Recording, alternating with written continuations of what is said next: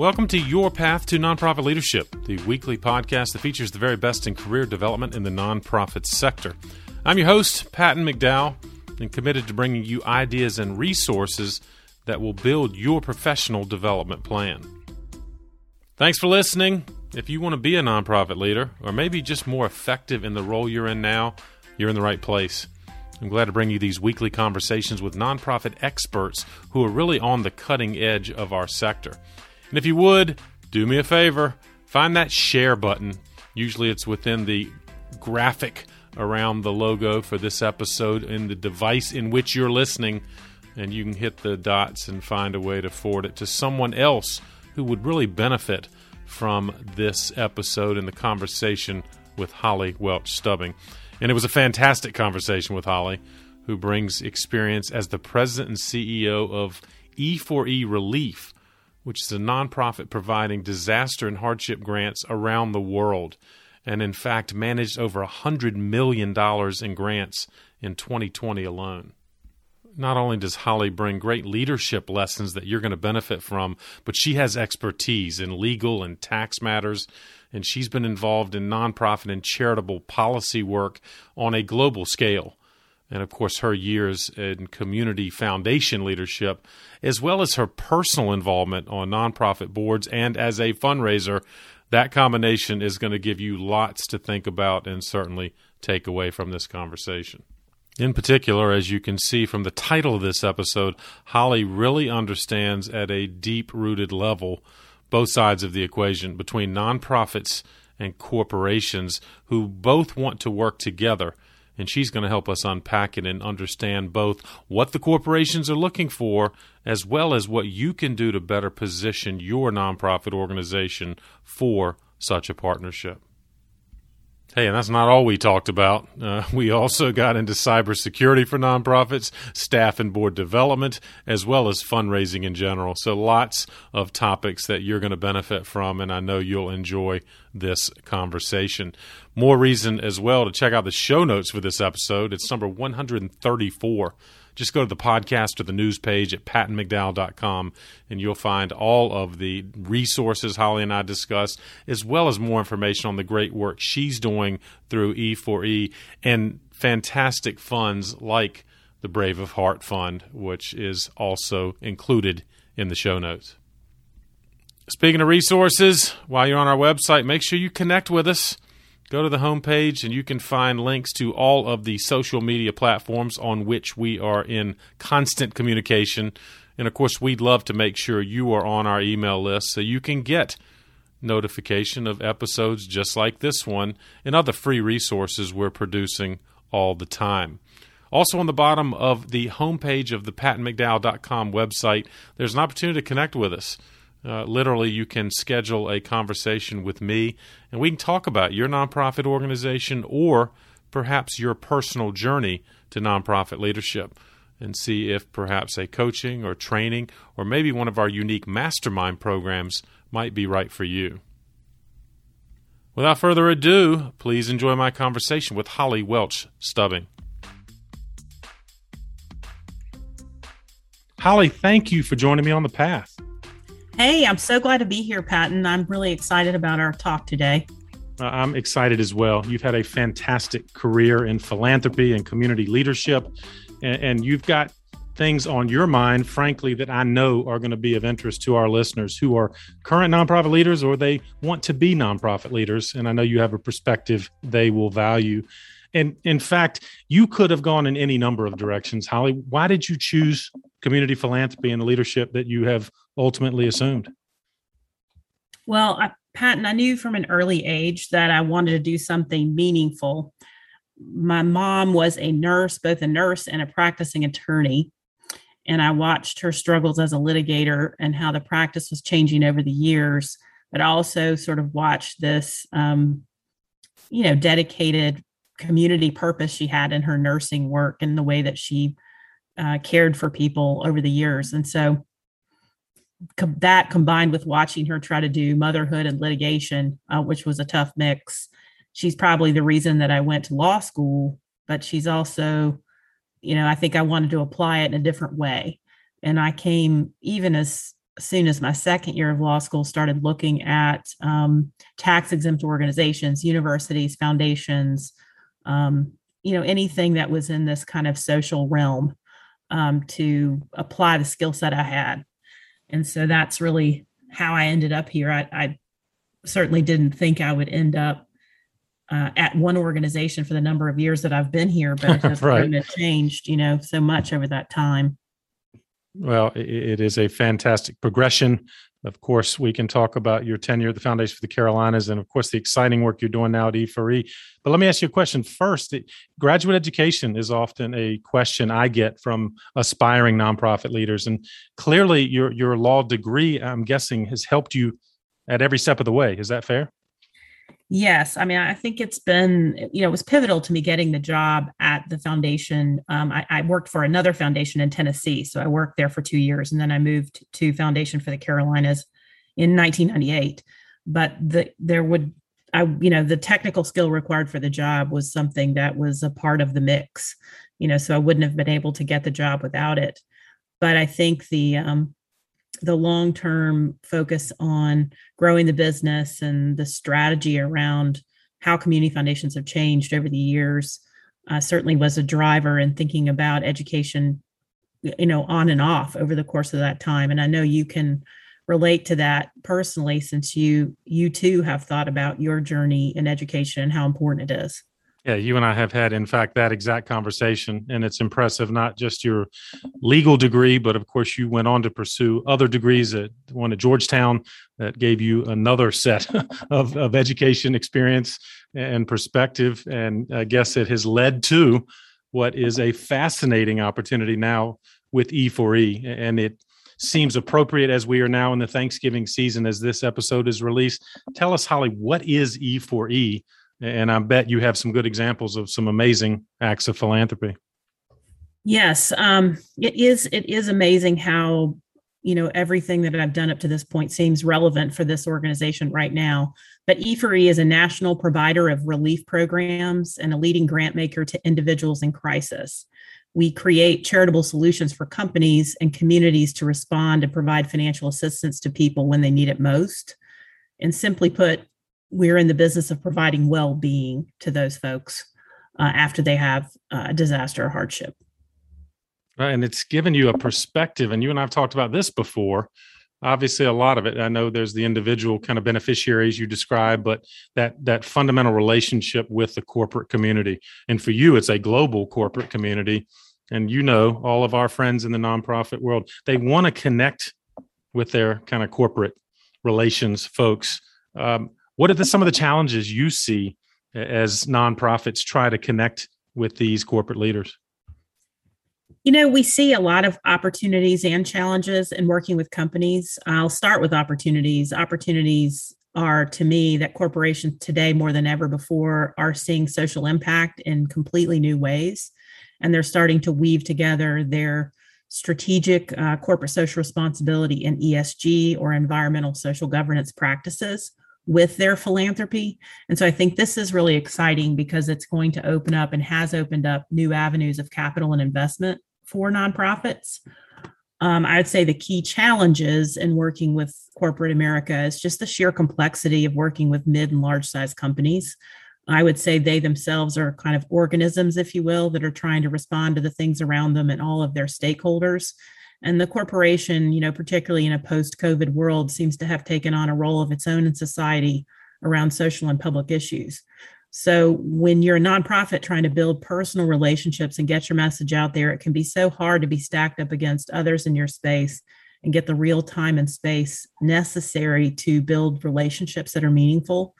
I would also say the amount of turnover and fluctuation in, you know, sort of org charts and if you will, and role yeah makes it hard to maintain consistent information flow about what your organization is doing. And you know, when we talk about at foundations, we talk about investing in leaders. If you're investing in leaders, you're investing in people and then you're building relationships. And so if those things are changing all the time, priorities do change quickly that's something that uh, you and I have talked about, and I was going to ask you about it. The, the turnover, of course, we know exists on the nonprofit side, but I guess despite large corporate entities, often they have relatively small staff. that are focused on some of this community philanthropy. Is that a fair statement? Yes, and they and they move around a lot right now. I think there's a lot of change going on in the space. I think it's partly due to this idea of the environmental social governance factors and all of the things they're taking on, you know, to measure their corporate social responsibility efforts. Um, and so that means new and different players, you know, moving things in and out of the organization, outsourcing some things. And so that makes it hard to, you know, maintain a consistent, you know, level of information flow with the yeah. organizations you're working with. And have a relationship, right? I mean, just fundamentally, right. that there's a lot of moving parts, as you have said, and which does seem to transcend a lot of things. You know, you can get right. past a lot of noise uh, with the right people in the right place with each other. You know, and so I think that's that's one of the challenges that we see. Well, and because you have a unique perspective on both sides of this philanthropic equation, you made a comment to me I thought was fascinating. Of course, we're featuring it as we think about this episode. You know, encouraging corporations to look at philanthropy differently. How can corporations look at philanthropy differently, given, frankly, the competing uh, agendas they are constantly having to manage? Yeah, I would say that um, corporations are taking the tack of a lot of investment houses and how investment shops and private equity firms and others look at the leadership of companies. I think corporations and foundations are looking at the leaders of nonprofits, their funding, not necessarily just the programs anymore. Um, and so, we, what what I like to see is companies that tie their their operations programs and leadership together for funding streams instead of just thinking of an investment as a program thinking about investing in the team and having right. trust in that team you know because you know if you want to see the nonprofit sector evolve they expect to to to see some of the same tactics that corporations have had to bring to the table they they expect to see that with nonprofits as well as sort of market players if you will i don't know how fair that is Right. But I think it's just kind of the way it is because there's uh, they're under so much pressure, particularly the publicly traded ones, you know, to speak to the market on a regular basis. And you see some of those market facing things bleeding over into how corporations look at nonprofits. Do the nonprofit leaders, I guess, need to, in some cases, speak that language? You know, I guess I as we it, think, think about how can they do that, maybe? I think it helps. I mean, I, I one of the reasons I mentioned the opportunity and the challenge in your in your prior question was just getting the sector um, ingrained in what they are doing is to me the best way of going in with your best position. Right. If you understand their strategy, if you understand um, how they are positioning themselves and how their philanthropy um, either ties to the bottom line or does not, you know, you're always in a better position when you know more about who you're going in to see and that's true with a family foundation you know a major gift at $10,000 or or a corporation. You know you want to do your research and know what they're doing and i think there's a lot of information available on what these corporations are doing in the public realm. So you know that can be really useful in thinking about your program and how you're going to get things funded and where you sit in the organization yeah, well put. And do your homework. Understand there can be alignment between the mission of that corporation and your nonprofit. And of course, Holly, I hear things as I'm sure you do that there there are different uh, strategies. Uh, well, let's find opportunities for volunteer engagement for the employees of that company, or we need to get one of their senior people on our board. Have you right. seen tactics like that work? You know, better than others. Yes, I mean, I definitely think um, board leadership is essential to making connection and linkage, particularly in a city like Charlotte that's growing by 65 people a day or whatever the number is. You know, it's a it's a constantly evolving set of corporate leaders moving into and out of town. And so I think um, being hyper familiar with what they're doing, knowing, you know, do they have a corporate social responsibility report? Have you reviewed it prior to engaging with them or applying for grants? I think if the company's publicly traded, there's a good chance there's a lot of information out on the web about how they, you know, what they've given to, how they, what they care about, and those those things can be helpful.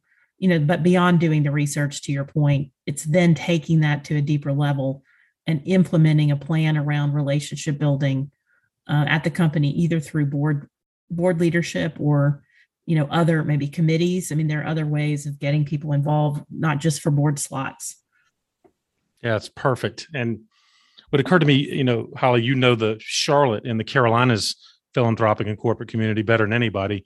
As E4E now expands nationally and internationally, do you see consistent themes or are you finding that you know west coast companies have a different approach to this kind of stuff versus the northeast versus european or whatever or how do you juggle that kind of literally international diversity i do i do see consistent themes and i think if you think about you know how fortunate we are in charlotte to have you know one of the largest banks in the world headquartered right here you know and a, and a second one with you know thousands of employees um, with essentially an East Coast headquarters here.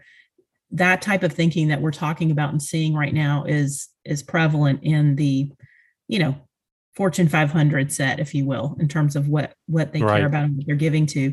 And again, one of the reasons that I'm mentioning this this ESG turn is because they're all, if you think about from the other side of the house, from their side of the house, they're getting tremendous pressure from pension and institutional investors to evolve their ESG practices. Yep. And that ESG practice is flowing through all the places where they engage with stakeholders, including nonprofits in the community.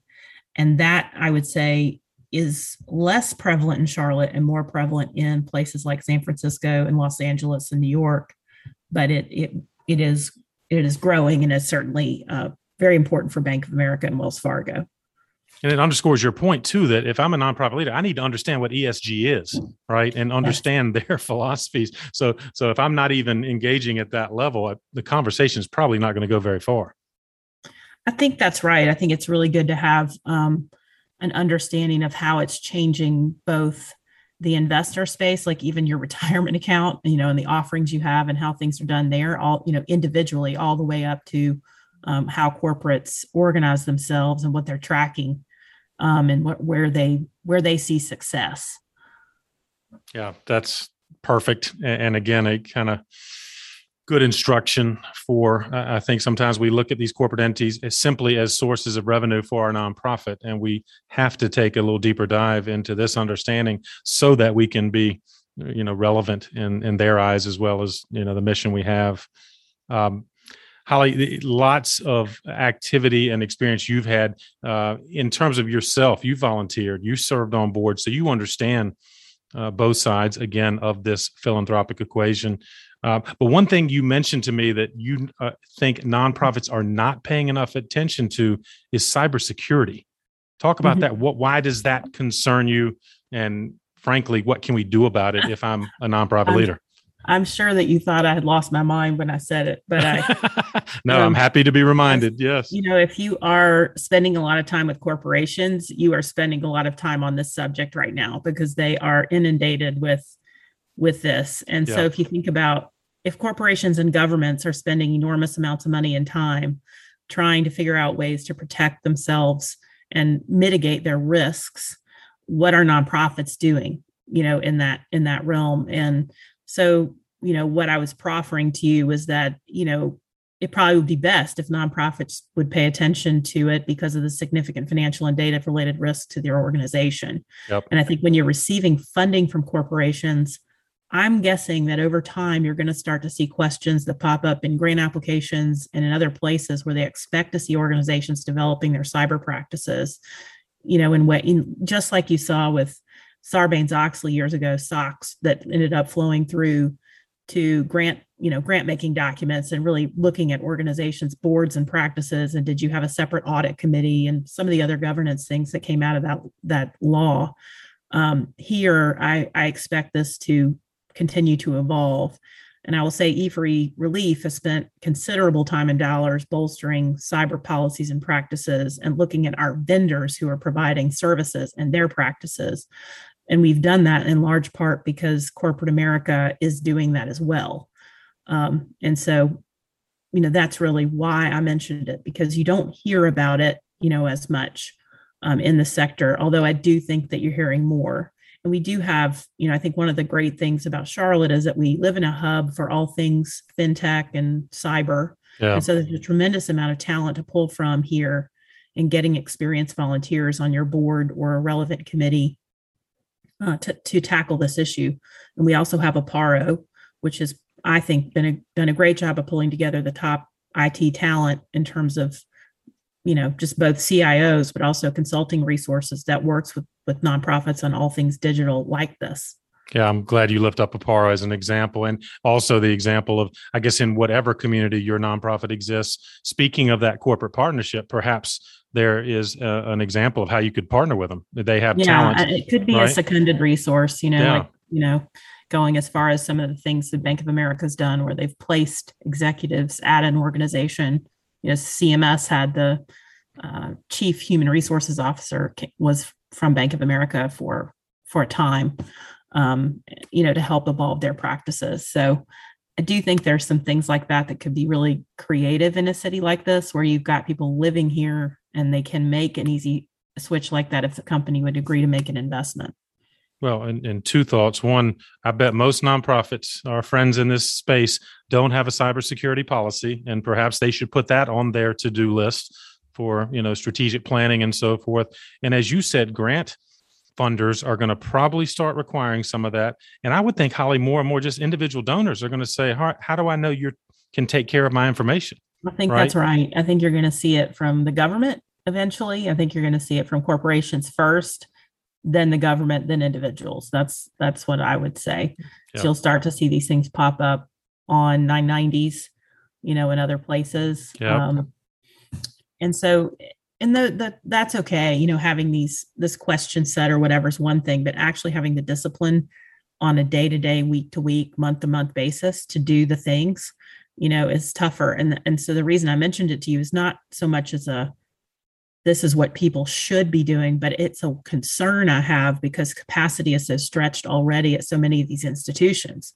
And you find that, again, if we go back to my original comment of what are corporations and individuals funding, yep. if they have a mindset of funding a program, a program does not cover cybersecurity infrastructure costs. And so the concern I have is building the business case for a broader set of support that allows for capacity and infrastructure to be built in this space.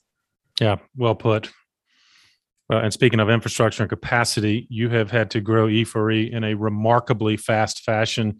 It illustrates the uh, global need for the service you're offering. And I guess, Holly, it has put you front and center in terms of team building. You have had to quickly build a dynamic team and, and grow it very quickly. I wonder, are there lessons from that experience? And of course, you've built teams over the course of your career. What are some of the key elements as you look for talent? What are you doing? How do you do that most effectively? Yeah, this has been a huge source of my time the last year for sure, if not the last year and a half. But as you noted, I've spent a lot of time at the foundation in the old role that I had building the team, the advancement, legal, and investment team there. And I really love the teams, and they're really the primary reason I'm I'm still there because the people at those organizations are so wonderful. And I would say that, you know, if I think your question forced me to sort of step back and say, well, what, what, what did we do or what did I do? And I think exactly building a strong personal network ends up being self-generative, you know, and that working time on that network meeting people for coffees, talking with them about foundations, talking with them about what they want to do has proven over and over again to bear fruit you know not only in them but people they refer on. So i think we we have a culture of um, connection at the organization that i work for and we're fortunate in this community and i think a lot of places to have a you know a growing millennial network of people who are interested in foundation work and want to learn learn more about it I think, you know, I always look for demonstrated excellence and subject matter expertise for whatever the role is, but I'm really a big believer in hiring the right person and that right. their talents and skills will emerge over time and they will be in the right role wherever that is. I think you talk a lot about um, agility, you know, and and being ready for change. And I think if you hire the right people, then they will have the soft skills and other types of skills necessary for the work as it evolves. And you know it, that in its in and of itself requires some trust in both, you know, your hiring manager, your leader, and the organization to know where they stand as the organization evolves. You know, I think you've talked about E4E's fast growth trajectory. And I think we're we're essentially a, a startup social enterprise, and that is our goal is to grow quickly. I think the foundation's growth was much more uh, steady over a, a, long period of time. Right. And in both cases, this idea of um, agile, you know, soft skilled folks with key deep dives into subject matter expertise have been uh, real winners for the organization. And I want to underscore how skillfully you have been constantly looking at talent. I tell nonprofit leaders all the time, you know, don't wait until you have a vacancy to connect with people, right? Because right. your network paid off right when you needed it to, right. and, and, and that's smart. people before COVID, I I was doing at least between one and three coffees a week with people who wanted to get into foundation work or were trying to make a transition or were just interested in what we were doing. And I would say that that allow, you know, when you're going from, you know, about, I don't know, 35 people to 150 people in only a very limited number of months, that proves to be extremely helpful you know, oh my gosh. think about who you've met with and where they might be a fit or where their friend might be a fit, you know. So going back out and asking people, uh, hey, we have roles, and you know, Pat and you and I over the years have talked about that. You know, I'll say to you, hey, I, you know, I think I might have this thing coming up, you know, exactly. You, you know, so we all we all talk to each other in that way. And I would say, you know, the same is true for board members.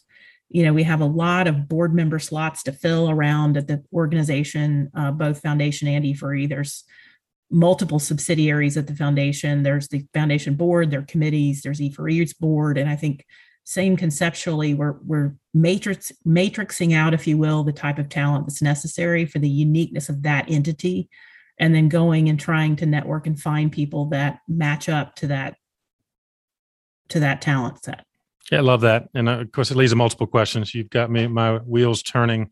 First of all, do you kind of consciously categorize all these networking meetings so that, no, I'm impressed. You're doing three a week. And I'm thinking a nonprofit leader is like, yeah, I could do more networking. Do, do you keep track uh, of some of these folks so that a year from now, when you're looking for someone, how do you literally manage the database that is strategic networking?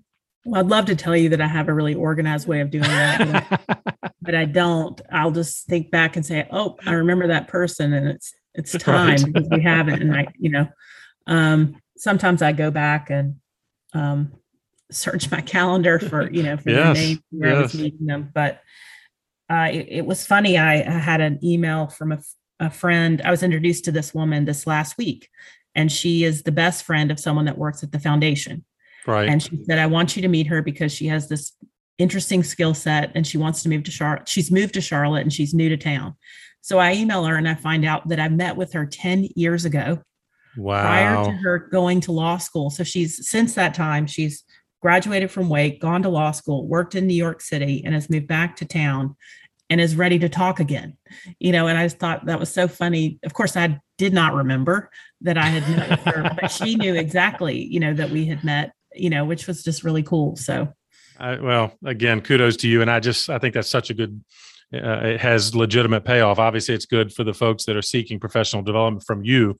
But, you know, I'm thinking myself of just making even one or two notes in my contacts to help prompt that memory. Because, like you, I, I'm losing track at an increasing pace of some of these connections, but it does pay off. And that's, I'm glad what you're underscoring it. Let me ask you something else because you've had to be a shrewd judge of talent and and i think you said it well that the job descriptions you're hiring and now may evolve very quickly how do you evaluate the agility. You mentioned that as a key skill. You want them to be subject matter experts. I guess you want them to be lifelong learners. Are there certain things that you kind of use to help evaluate those characteristics? You know I, I would say that i've been thinking about this a lot lately because we're under so much change and we're looking for so many folks or we have been. And i was thinking about that at the foundation over that longer period and you know what used to be we would hire i would say we, i'm using you know putting quotes around these things but we would hire generalists right? Smart yeah. folks who could move around do the thing. You know we didn't need like true deep subject matter expertise in a lot of areas in the earlier stages. You could dabble around in it and get you know hire externally for for your subject matter expertise and move on and i would say that as the organization became larger and more institutional and more complex the idea of being generalist had to be um, you know you had to bring in the subject matter experts with the generalists. Right. And so in thinking about that you know people will migrate i think to what they're good at doing or what they want to be doing. So you're talking about how that sort of skillful analysis if you will of what they're but they themselves will go there they will tell you about That's, what they do. You wait for that almost. You're right. waiting for that answer. Well, yeah. I'm waiting for it. And, and yeah. I think that comes from this generalist idea where I'm, you know, we're going to put you in, in a mode where you where you're doing some relationships, some development, some technical, some finance, some grant making. That's kind of what a community foundation is, right? Yes. And then you find yes. over time that somebody will will lean into, you know, two two of those things and not all 10 of those things you know and so yes, yes. and that's what's been harder about building the network at E4E is that E4E is a technology solution based, you know, pro- product, if you will, or program. And that technical piece of it requires subject matter expertise much earlier than than what we've invested in at FFTC in the earlier years, if that makes sense. Totally. And again, as a parent of recent college graduates, I'm taking notes because I want my kids to be uh, very uh, able to articulate exactly what you said. And I, I, just think that is the future of every sector, right? Nonprofit, for profit. Mm-hmm. And community foundation, everything in between. So I'm glad you Seems kind of like articulate it with the that. rate that things are evolving. Exactly, you know? exactly. You've got to be kind of nimble and agile, as you put it.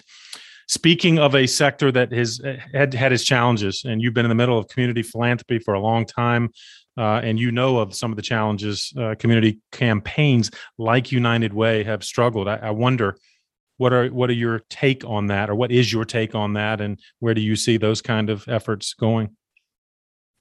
The you know the future of community campaigns continues to evolve to me, and and there are disparate disparate winners in that in the sense that united way worldwide has been working hard to develop technology to digitize workplace giving to, to facilitate these community campaigns you know to compete with what are now really fairly large technology companies that have gotten into the space.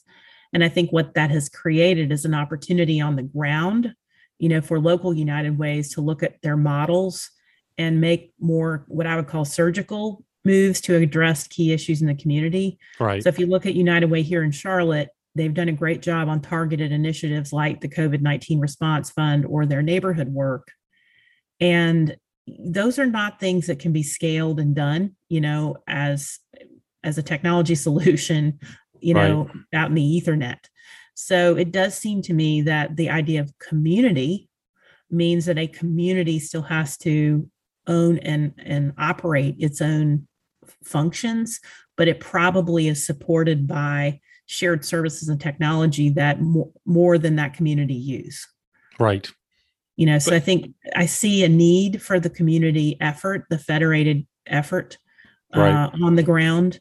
But I also see an opportunity for local United Ways to leverage some things because it's so hard, you know, like our earlier conversation around cyber, it's so hard for everybody to do their own investments their own capital investments and kind of go their own way. Um, and yet it's also it's also hard to share and to partner, you know. So yeah, it's a tug of war there. And but yeah. you think less generalist community campaigns, the campaigns yeah, like that yeah, are going to no, have to be focused. That's what I was thinking. I mean, I don't know, but I I, th- I like this idea of. I mean, I think this this more surgical effort where you're really leveraging the expertise on the ground. You know the needs of the players on the ground, and the reality is what our needs are in Charlotte are not what someone's needs are in Houston or in Phoenix. You yeah, know, they, right. they are different communities, they have different issues. I'm sure there's quite a bit of overlap on the one hand.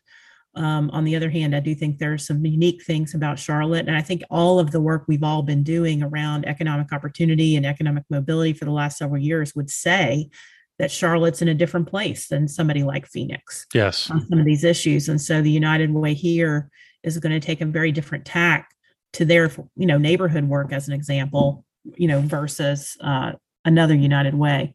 Um, but i think if you look at uh, the same thing is true with the arts you know campaigns and other things. It's what are the efforts that are relevant here? And what are the leanings that you know we need to have to to make these things function well uh, spoken like a true fundraiser even if that's not always been in your job description your your articulation of what i would call you know sharpening your case for support right? It's not right. a general unrestricted appeal. Organizations including these community uh, efforts have to be precise i guess in their effort. yeah it seems like this idea of you know everything being customized everywhere you know has just bled into this space. I mean i i was on um, facebook yesterday and saw that you can customize your oreo now. Have you seen this? No, you can no, actually, i'm scared to ask you. Please tell. actually customize an oreo. You can pick the inside color of it. You can dip it in something. You can roll it around in sprinkles. You can have a picture um, imprinted on it and you could have it mailed. Oh my goodness. And I mean, to me, if if we're all using our mobile phones and ordering up things like this, and that is the level of customization that we all have for whatever yeah. we have on a daily basis, this idea of general general community is still necessary and needed for yeah, sure. Yeah. But, but it's it's somehow you lost. You know, right. it's harder to make the case, but but we should make the case and we should have it. I mean, I I I I'm a believer that the the community piece I think is going to come back around because right. there's not going to be any way to get the work done. You well know? put. Well put. And well, and and shifting gears slightly to uh, staying in the fundraising space. You've had to raise money yourself. You've been around a lot of good fundraisers. Um, what are the characteristics of the best fundraisers, which of course is a skill every nonprofit leader is having to contemplate? Yeah, you know, I think the best fundraisers I would say like strategist meets relationship builder meets implementation specialist. That's what I would say. It's a good equation. I think we have a lot of great fundraisers in town, and the ones that I observe that are the strongest have really strong networks and relationship with donors, but they spend an awful lot of time ensuring that the institutions that they work for and they themselves honor promises and steward those relationships well. So they, you know, you might not be the one to do it, but you have built a team to ensure that these functions are happening, you know, and there are regular um, and ordinary means of thanking people, touching base, etc. Um, I think what you see a little bit less of is the strategist piece. Right. Um, so to me, the best ones have all three of these things. They have probably their strategist and relationship builder, and then they've built a team to make sure that we're you know they're delivering on this stewardship proposition all the time love that equation holly i think it's a good self-assessment as i listen to you and others listening to this episode yeah how would they rate themselves in terms of strategy relationship building and i guess that implementation or stewardship because i would suggest a lot of our friends maybe are good at two of the three but not all three and that is what you're suggesting is in essence the perfect fundraising combination I think so, but I, you know, I don't. Who knows?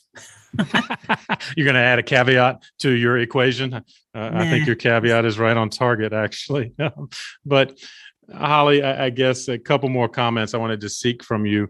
Uh, and you've talked about the again, you've had to manage an organization through remarkable change, rapid change, and and that's frankly going to be true for everybody. Um, what are the best corporate or nonprofit leaders doing to adapt? Or are you seeing certain characteristics there that maybe suggest they're going to be more able to move forward? You know, I think after the past two years, like we have all adapted to change, right? And we, I think everybody expects to continue to have to do so. You and I've talked on this podcast about recruiting and hiring around the concept of adaptability. Right. And, you know, us asking at both FFTC and E4E for examples in prior roles around adapt adaptability and talking through those and seeing how people relate to examples we provide about things that have happened in our organization. And I think um, when we talk about this with the team, we talk about also this idea of you think about change, you think about uncertainty, right? and you, that I, I don't know what's happening to me or to the organization. And so this idea of, of managing to a problem set.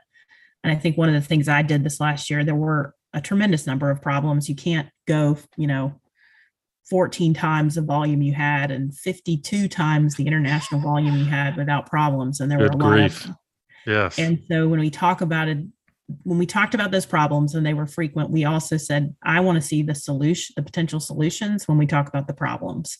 Because I think when you, it's easy to get focused on what happened in the past or what problems exist when you're dealing with constant change. But I like the idea of focusing on the future, you know, and how we're going to adapt to do things differently because I think it's, you know, it allows for people not dwelling on the thing that they might be worried about, but but also kind of lets people move into the next realm and move into problem solving mode, which to me is the best way as a team to handle change. I love that, and I, you know, I guess in, in, a tactical sense. So when we debrief something, you know, particularly one something that didn't go well, you're putting on the agenda. But we're not just coming here to debrief what went wrong. I, I want to hear solutions. Exactly. Yeah, and I think that is uh, to me, one of the things a leader could do in any sector, but nonprofit in particular, is put that kind of psychology to every meeting agenda. What are we going to talk about here? And then, more importantly, what are we going to do to make it better or fix it or improve? And that is good advice for sure. Um, Holly, this has been fantastic and uh, gosh, I've got a page full of notes in, in any number of categories. And speaking of those coffees that you had and continue to have, I bet you get a lot of this question. Hey, Holly, I'm thinking about getting into nonprofit or nonprofit leadership or something like that. Uh, I wonder how do you respond to someone, or is there any particular advice you offer when that question is posed?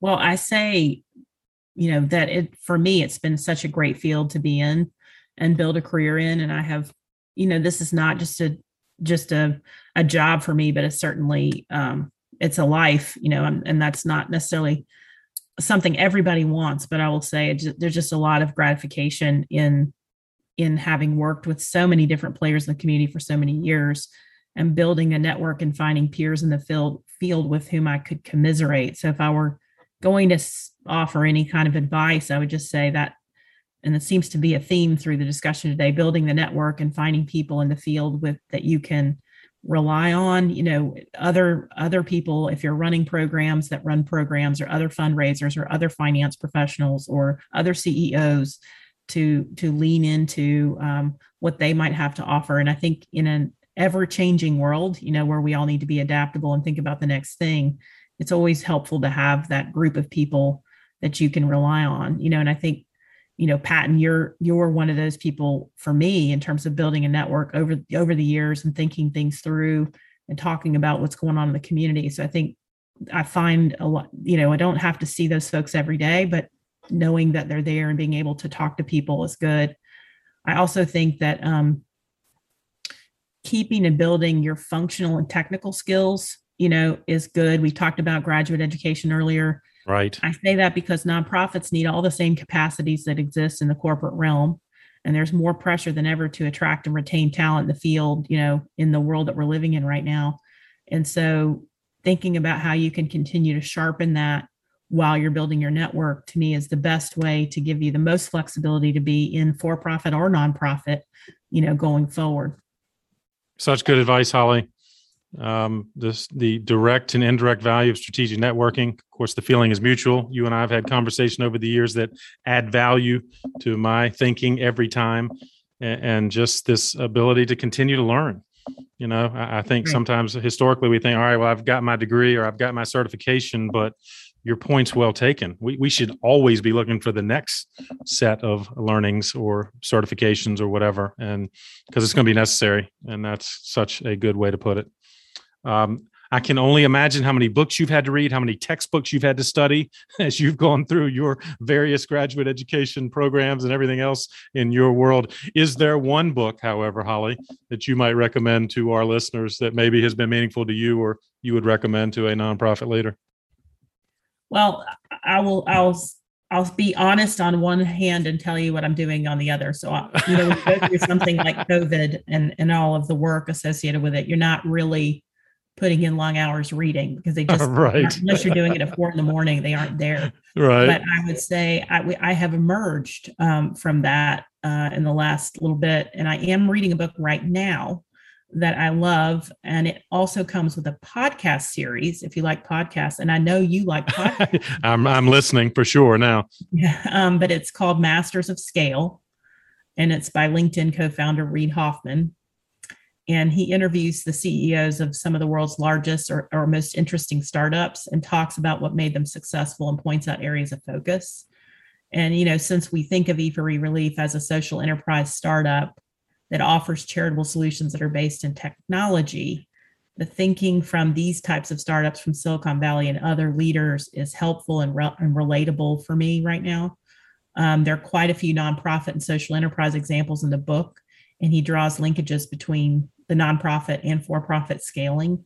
So I just think there's all kinds of interesting tidbits if you're an organization that's trying to grow, you know, and, and any any organization to me uh, nonprofit or for profit has the same types of issues when they're trying to scale.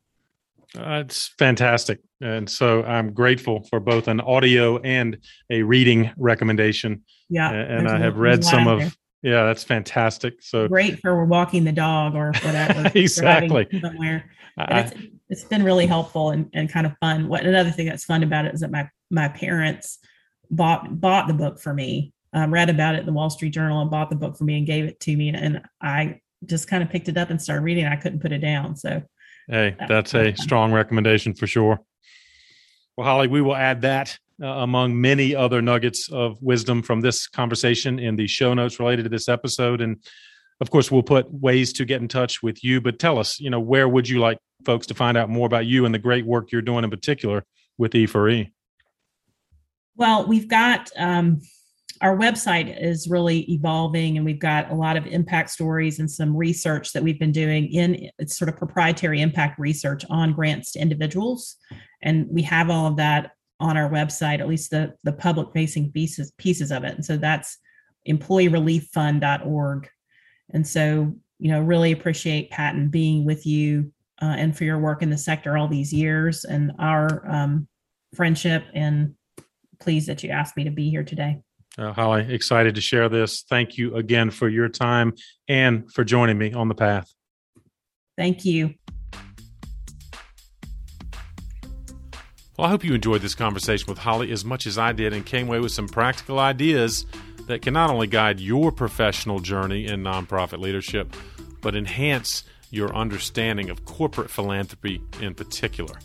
Don't forget to check out the show notes they are available on our website, pattonmcdowell.com. In fact, check out the new and improved podcast page at pattonmcdowell.com, where you can find evidence of not just this episode, number 134 with Holly, but also the 133 previous episodes and the great conversations and resources they provide.